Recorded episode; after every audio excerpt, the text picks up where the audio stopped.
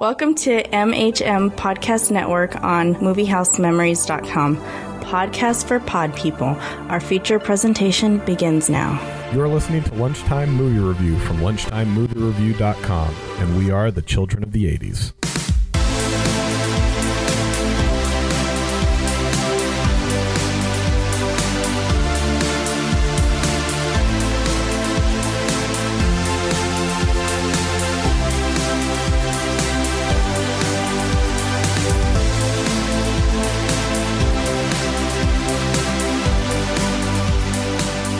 Welcome back to another episode of Lunchtime Movie Review, the podcast where we look back at some of our childhood favorites to see if they stand the test of time. I'm Patrick. I'm Chad. And I'm Lori. And I'm Shane. And this week we're reviewing nineteen eighty-two's Grease two. But before we get into our lovely summary provided to us by the lovely Lori Flores, first a word from our sponsor. This podcast is brought to you by Pink Lady Wire Coat Hangers. Did you miss your last two periods? Did the pollen know where to go? Then try the Swiss Army knife of coat hangers, a Pink Lady Wire Coat Hanger, for that special occasion when a boy and a girl don't know how to play it safe. This is one real cool rider under the hood and will fix any problem quicker than an English boy on a motorcycle. These portable and stylish coat hangers will be bringing all the T-Birds to your yard and vice versa. Quick and effective, they can easily be used in between classes, so you're never late again. So what are you waiting for? You don't want to die wearing your mother's underwear? Hurry over to Principal McGee's office and get your Pink Lady wire coat hanger before supplies run out.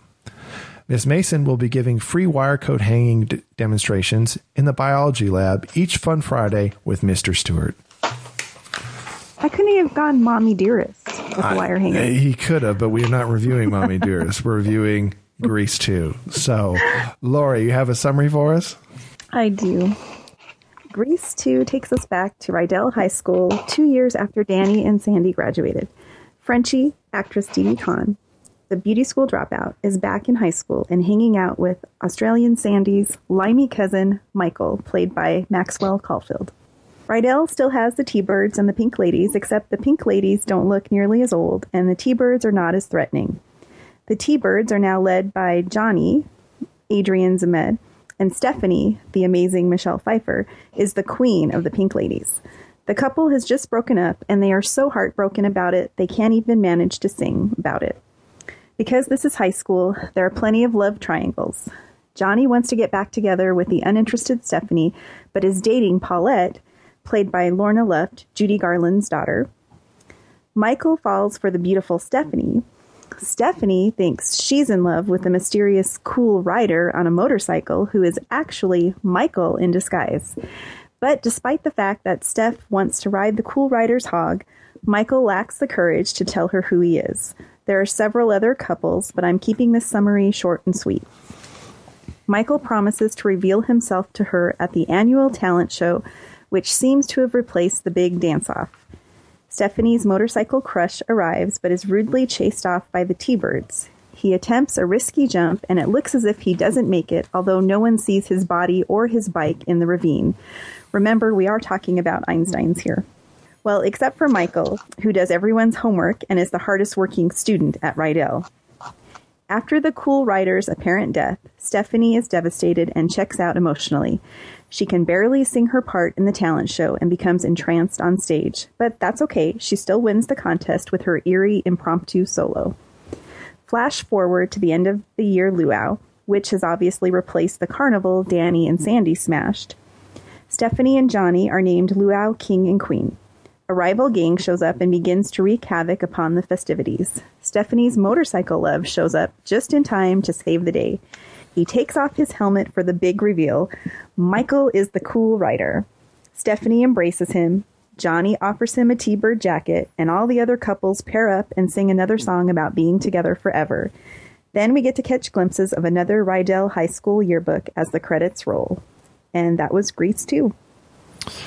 You kept writing it, the writing his hog joke in. I'm so proud of you, Lori. I didn't know if I you'd. Did. I did. I didn't know if you'd. Well done, Lori. All right. Grease two, released on June eleventh, nineteen eighty-two, the same day as E T.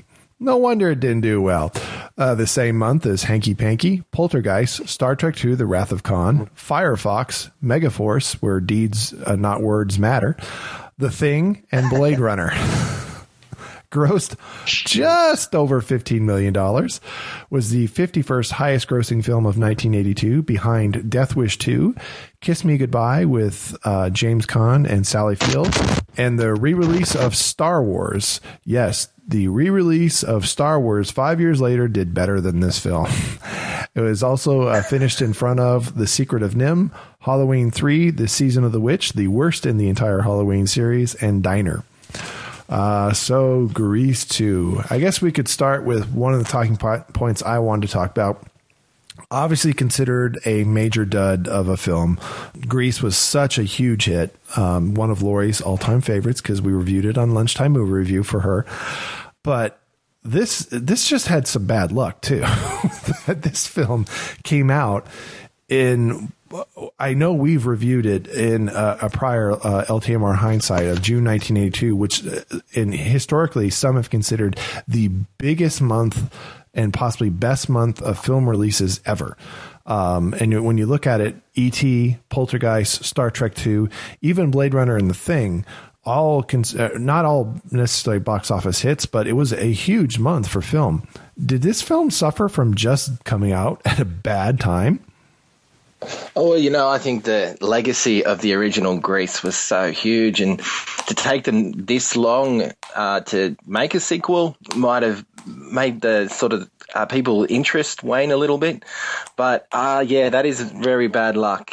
Uh, I agree. Coming out against E T, that's the movie everyone would have been lining up to see for sure. But I just think most of this film is clumsy filmmaking. It's It's not that well made, and that's uh, part of the problem. Uh, the songs are okay, but, yeah, it's bad timing with the release. I just don't think it had enough. Interest levels were that high to go and see a sequel to Grease at that time. Yeah, I don't think this would have been a popular movie if it was made and released at a the opportune moment, to be honest with you. um It's just one of those that you can tell it was made on the fly, and they were writing the script as they were making the movie, and probably even casting the movie as they were making the movie. So um, I enjoy watching it. I, it still makes me laugh at times because it's sort of bad. But it, it, it like Shane said, it's not very good filmmaking.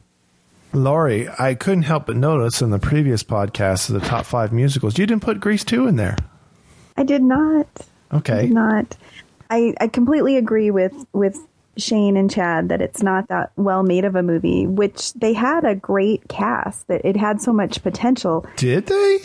I, I think Michelle Pfeiffer is good. Michelle Pfeiffer and, is good. Went on to obviously be a very esteemed actress. Yes. Um, I have to say, I remembered when I watched it, I remembered her as being better than I, I thought it was, uh, you know, I remembered it as being, wow, she was so amazing. I watched it again. She was good, but it wasn't as amazing as I, as I thought it was, but it was still really good. I didn't think Maxwell Caulfield was bad. I didn't think anybody was, was, it, the, I think that there wasn't the chemistry between the, the Pink Ladies and the T-Birds that there was in the original movie. But I, I, I think that's the, I think it's the script, because I have seen Grease, the play. If, if there's a local high school doing it, I will go see it. And it is just so well written and so fun that, I mean, these, when these high school groups do it, it's, it's great. It's, it's just such an amazing play. And, and I think that translated to the film. And I think that Grease two lost that in the translation. And I also think it lost some of the innocence of Grease. And I know Grease, I know the songs are, but I couldn't understand what they were singing, and I had my own words.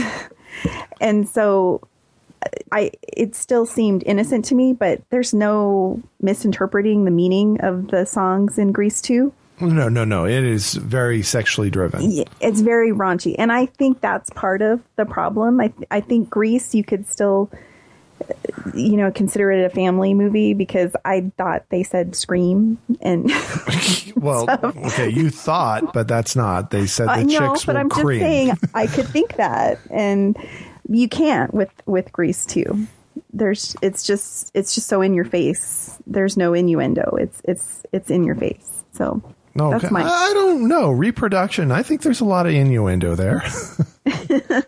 Yeah, well, the whole song about reproduction, those words. Uh, yeah, there's plenty of innuendo.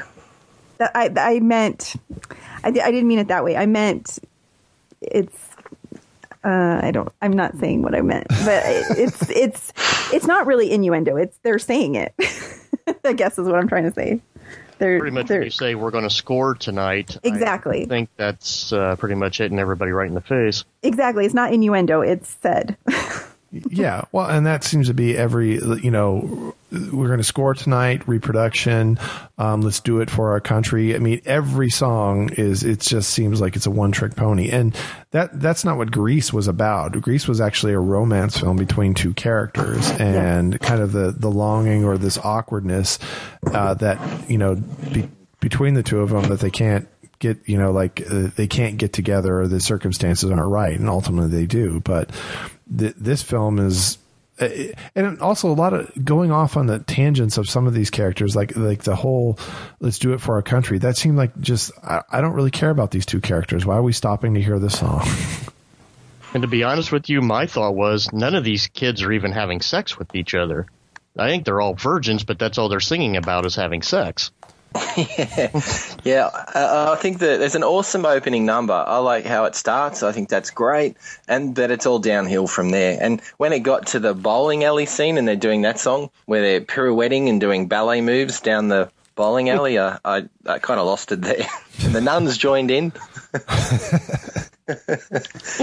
Yeah, it has good intentions, and I know it's got fans out there, but it is a terrible film. Wow. And you don't badmouth too many films, so you're usually pretty generous to films. I'm the I one who like does Mich- that. Michelle Pfeiffer. I think her singing in it, singing Cool Rider was good, and it has a few good elements, but overall, I was struggling to finish it. Uh, well, let's talk about Michelle Pfeiffer. This is her, well, I want to say her breakout role, but it's not really her breakout role, but this is kind of her first leading role.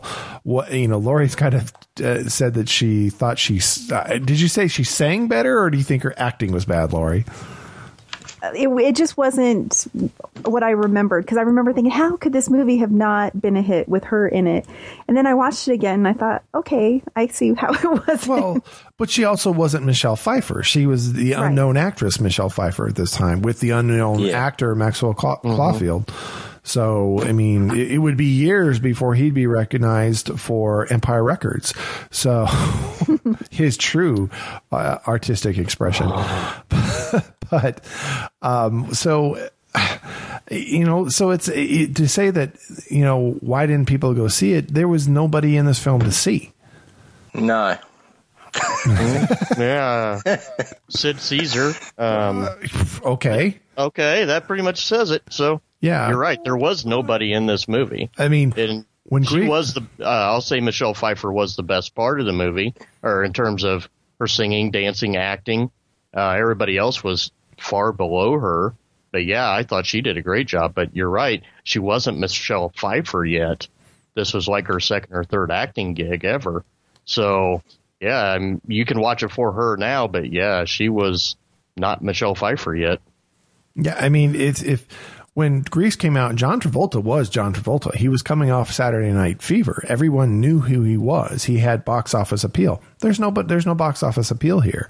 And then you bring it out in a month that has arguably some of the, you know, one of the biggest months of all time, uh, as far as box office releases. It, you know, it was it was just poison. You know, there was there was no way this film was going to do well. And, and I will agree, it was a bad movie to start with. But you think that based off.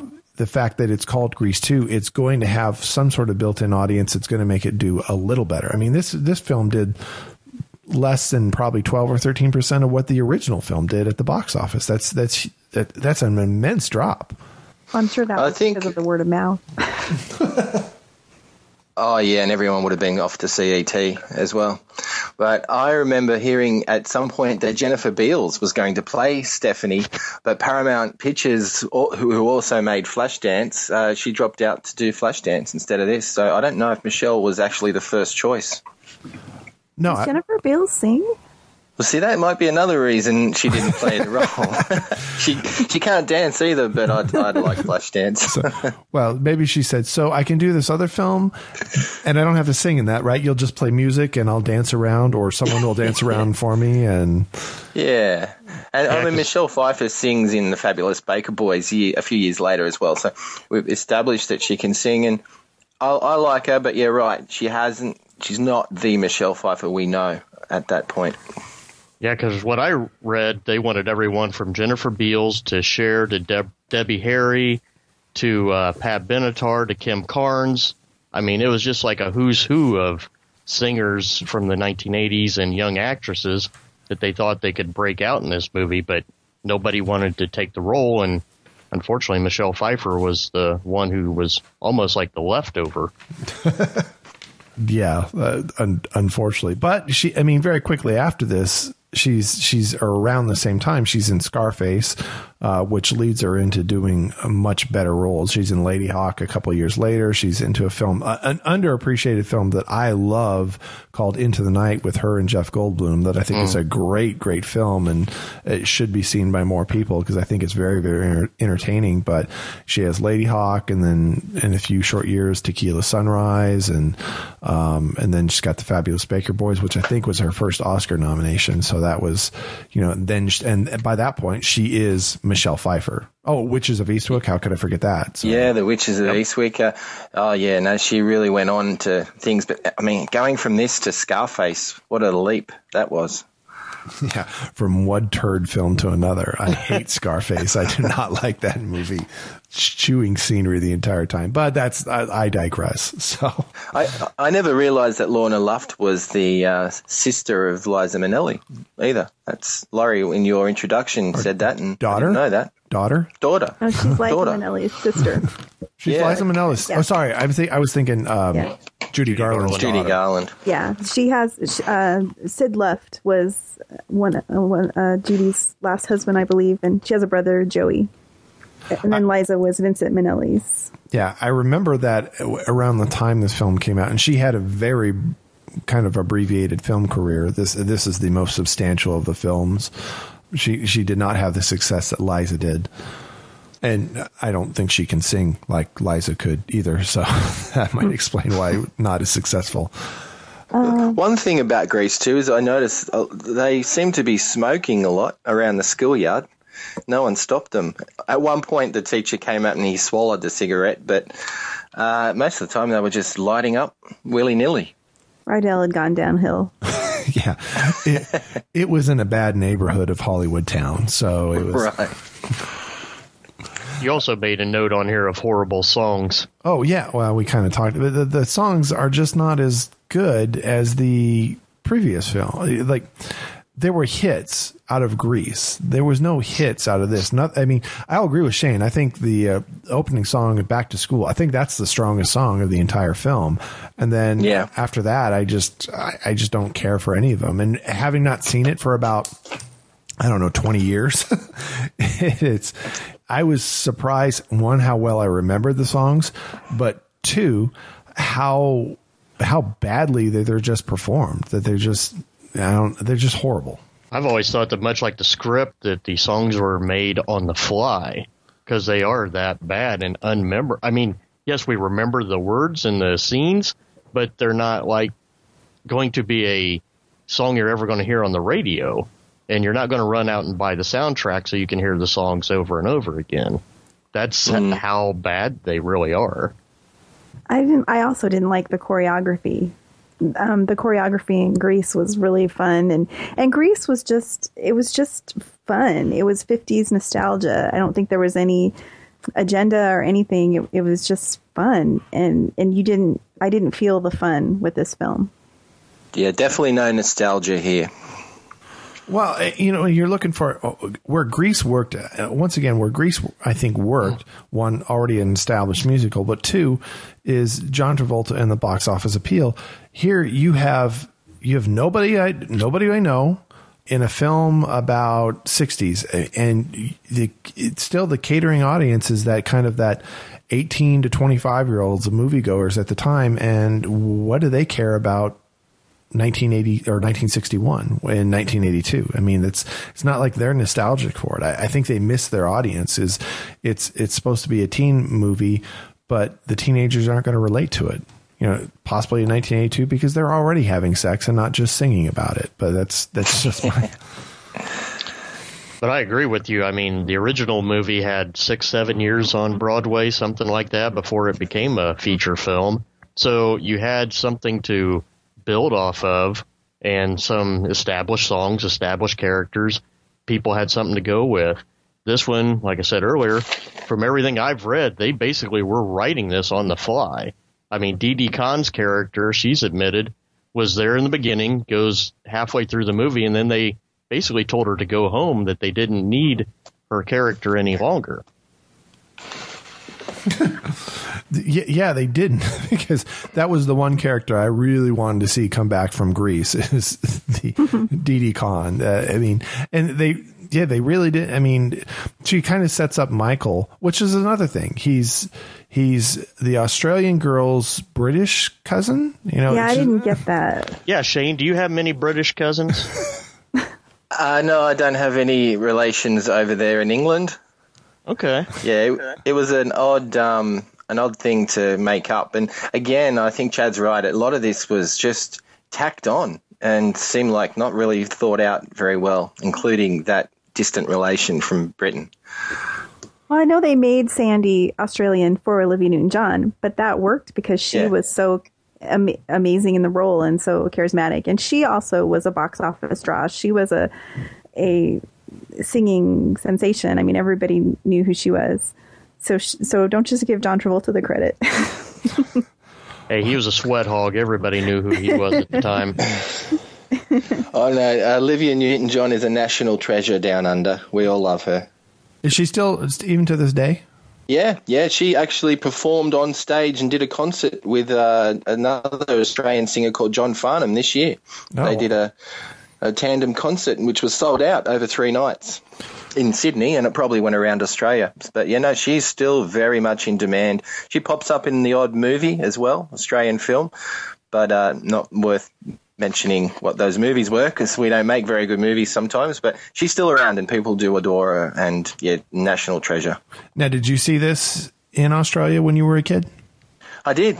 I did. I actually saw it uh, at the Entrance Cinema, which is one near, down the road from me where I live. And I wrote I, back then, even as a child, I was writing down little reviews of all the films I saw. And I enjoyed it back then. It was entertaining, obviously, but uh, it didn't. Uh, now I don't like it anywhere near as much as I must have as a nine-year-old. Well, because Olivia wasn't in it, they weren't burning the theaters in protest? No, not that I can remember. It was during the school holidays that it was released here, and uh, yeah, no, no. I think that by that time, Grease was popular still. But it, I mean, if they were going to do a sequel to Grease, it should have been sooner to, to really get, I don't know, strike while it's hot. But that didn't happen. That's another reason I think this movie is such um, not well received. Interesting side note. My mom has a program. She saw the touring Broadway version of Grease, and John Travolta and Jeff Conaway were in the ensemble oh, before what? They were famous. Yeah, they weren't main. They weren't even the main main characters. Wow, that's that's interesting. Why didn't they come back for Grease two? Come on. Apparently, they tried to get Jeff Conaway to come back and have a bit part, uh, like as the. Uh, I don't know, as the owner of one of the gas stations or something like that, but uh, he didn't want to do it. Yeah, no, he had too much taxi Coke money at that time. He didn't mm, need to come probably. Back and do it. Uh, I got a chance to interview Maxwell Caulfield. He was in Australia doing a play earlier this year.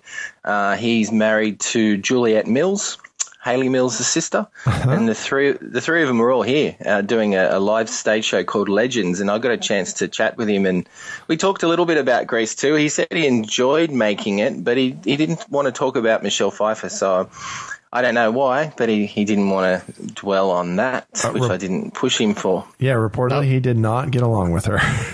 Yep, she right. thought he was all about himself and didn't like him very much, and he sort of didn't like her in retort. Oh, he enjoyed. He said he enjoyed being on the set and making the film, and had a had a good time. Yeah. When we were um, doing Empire Records, and I was reading about him, there was something where he was quoted as saying that um, he felt it ruined his career. Grease too. Yeah. Sorry. Mm-hmm. No, I think some of the films he chose to do after this probably did that pretty well, but. A lot of the films, he, he didn't pick a lot of really good projects, uh, except for Empire Records. No, I, that was a good one. Oh, oh yeah, Empire Rex Records is fantastic. All over it. Um, I think you already kind of said you didn't think it was, the, the plot was very poorly written. It wasn't, a, I didn't think it was a love story. I mean, she didn't even know the motorcycle rider. She was just kind of in love with an idea where Danny and Sandy really cared about each other and in their own way sacrificed things for each other. I mean, they fumbled, but... But they ended up both. I mean, it's actually kind of sweet how when he shows up as a jock and she shows up in that outfit as a slut. Yeah, you know what? It's funny because it was hard. I think I shared that with you. It was hard for me to have my daughter watch Grease, even though it was one of my favorite movies, because it's such a bad message for. You have to change for the boy. Exactly, exactly. So I didn't show it to her till she was older, and then I was like, "You should have shown her. Don't change. You should show her Grease two, where the girl doesn't change for anybody. You have to change for me. You have to become what I want you to be, and only then will I give you attention." That is a better message. Just kidding. Well, well, that's exactly right. Michael changes. He goes through the motions of learning how to ride a motorbike and become the cool, cool kid sort of thing, and to be accepted. And, I mean, he, he's doing everyone's homework in a nuclear fallout shelter, too. I thought that was a nice touch. Anything else on Grease? Sometimes when you, like, they're just bad, we just, like, it sucks. I don't have, that's all we have to say. Like, there's nothing else to, to. I wanted to like it. Well, yeah. So did I. I actually thought I'd enjoy it again, but uh, it just was, I was struggling to get through it. And then the longer it went, the worse it got. Uh, that opening number, as we've already said, was the highlight, and it was all downhill from there. It's, even Christopher McDonald, who played Goose, he's a pretty good actor. He's in a lot of stuff, but uh, you know, he's I know he's young in this too, but he's they're almost running around as if there's no marks to set. There's just like throwaway lines all the way through it, and they thought, well, well, that'll do. And the filmmakers didn't bother editing it. It's it's just clumsy filmmaking. And the director was the choreo was one of the choreographers on the original Grease, and she never went on to make another movie after Grease two, by the way. Good. yeah. yeah. Bravo. Yep. Are you sh- are you sure she didn't have something something to do with Can't Stop the Music? Patricia Birch, no, she didn't have anything to do with the Village People. They did that all by themselves. That's a good movie. You'll have to watch it, Laurie. Steve Guttenberg on roller skates. I will. I will. I hope it's available somewhere. Can you get that on Vudu, Patrick? I have no. I'm not going to track that down for you on Vudu. Sorry, you're going to have to find that one on your own. I'm not paying to add that to my account. All right, let's go around and say whether we like the film back in the day when we were young and foolish, and whether it stands the test of time. Uh, Chad.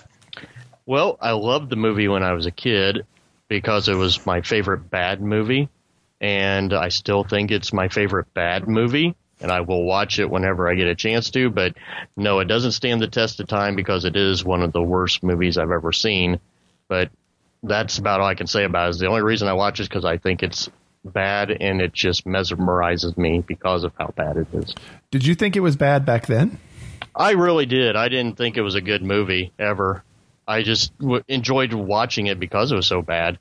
Uh, it's just really weird how I enjoyed watching this catastrophe. Laurie? I really wanted to like it. I was so excited for Grease two, but I, I watched it, and I, I watched it too many times. I watched it when it was on, but I never owned the soundtrack, which, you know, says a lot. And I never... Um, I never owned the movie, and and I owned Grease. I owned it on beta, and then I owned it on V H S. I owned it on. I did. Wow. I, I mean, so I never owned Grease two, so I think that that speaks for itself. Uh, Shane? Uh, well, I'm certainly no song and dance aficionado, and at the time of release, I really enjoyed it. I gave it six out of ten, and I've got the movie review to prove it. But then re- returning... And he sent it, it to all... me and Laurie, so I know it's true. It's awesome. Yes. Uh, I actually loved it back then. I probably thought it was entertaining. I would have been looking at Michelle Pfeiffer too, thinking she's incredibly beautiful, and I still do now. But watching it, um, I just I wasn't entertained. I thought I thought things are looking good at the start with that opening number and the dancing around the high school, but then it dropped pretty quickly and kept dropping. And uh, didn't like it, and doesn't stand the test of time for me. All right. I, I did not see it in the theaters. I saw it on the H B O loop, how I saw most films in the early eighties. I, I saw it all the time. I loved it when I was a kid. And I think I made mention this when we reviewed Grease on Movie House Memories. I didn't see Grease first. I saw Grease two first. And then I went back and saw Grease later. Um, so this film caused me to watch Grease because I liked Grease two so much. Uh, and I, for a while, I'd say I probably liked Grease two better because I was more familiar with the music and the songs. But I have not seen this probably since the mid eighties. And now, having grown up, matured, brain fully developed, it's a, it's, it's a piece of crap. It's, it's horrible. It's just yep. really, really bad. And, it, and, but it's not even bad in an entertaining aspect. It, it's just bad. It's just, it seems like a one trick pony that, and I look at the cast and I go, I don't, you know, I like Michelle Pfeiffer. I think she's beautiful. I don't think she's a great singer, but she, she's, you know, she does a serviceable job. I just didn't like any, I didn't care about the storyline. I didn't care about the characters, and it just has none of the chemistry or the kind of, as I kind of said earlier, the magic of the first film. So no, I do not think it stands the test of time. All right, that does it for this week's review of Grease two. Thanks again for joining us and listening to our little podcast. If you've had a good time, the fun doesn't have to stop here. You can follow us on Facebook at Lunchtime Movie Review or on Twitter at Lunchtime Movie. On either Facebook or Twitter, you can keep up on our written film reviews, news on upcoming films and Blu-ray releases, and information on upcoming podcasts on the M H N Podcast Network, including Movie House Memories, Lunchtime Movie Review, Mail Bonding, The Number Two Review, Film House Hustlers, and Sunday Seconds with the Duke. Uh, it's too many to mention. Additionally, you can follow us on our little side projects. Laurie appears regularly on Movie House Memories, as well as Sunday Seconds with the Duke, our John Wayne retrospective podcast, where she gets an education in all things John Wayne from Chris and myself. Uh, and you can follow her on Twitter at L A F three three five. Shane writes regularly for Sydney Unleashed dot com, is a contributor to cult radio go go dot com. You can follow him on Twitter at movie underscore analyst, where you can keep up on his film reviews and celebrity interviews.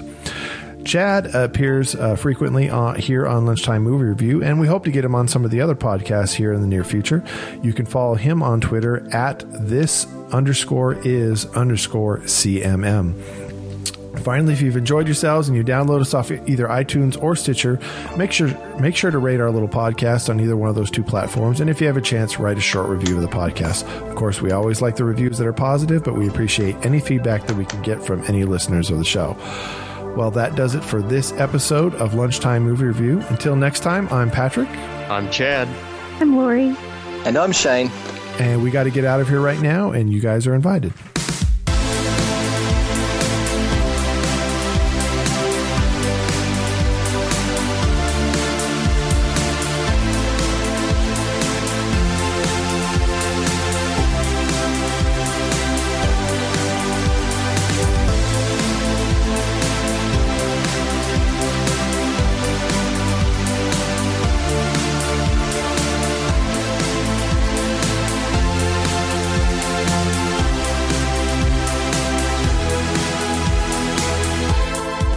This podcast is intended for entertainment and information purposes only. The theme music for Lunchtime Movie Review, Fireworks, is provided courtesy of Alexander Nakaranda at serpent sound studios dot com under a Creative Commons Attribution four point oh license. All original content of this podcast is the intellectual property of the M H N Podcast Network, Lunchtime Movie Review, and Fuzzy Bunny Slippers Entertainment, L L C, unless otherwise noted.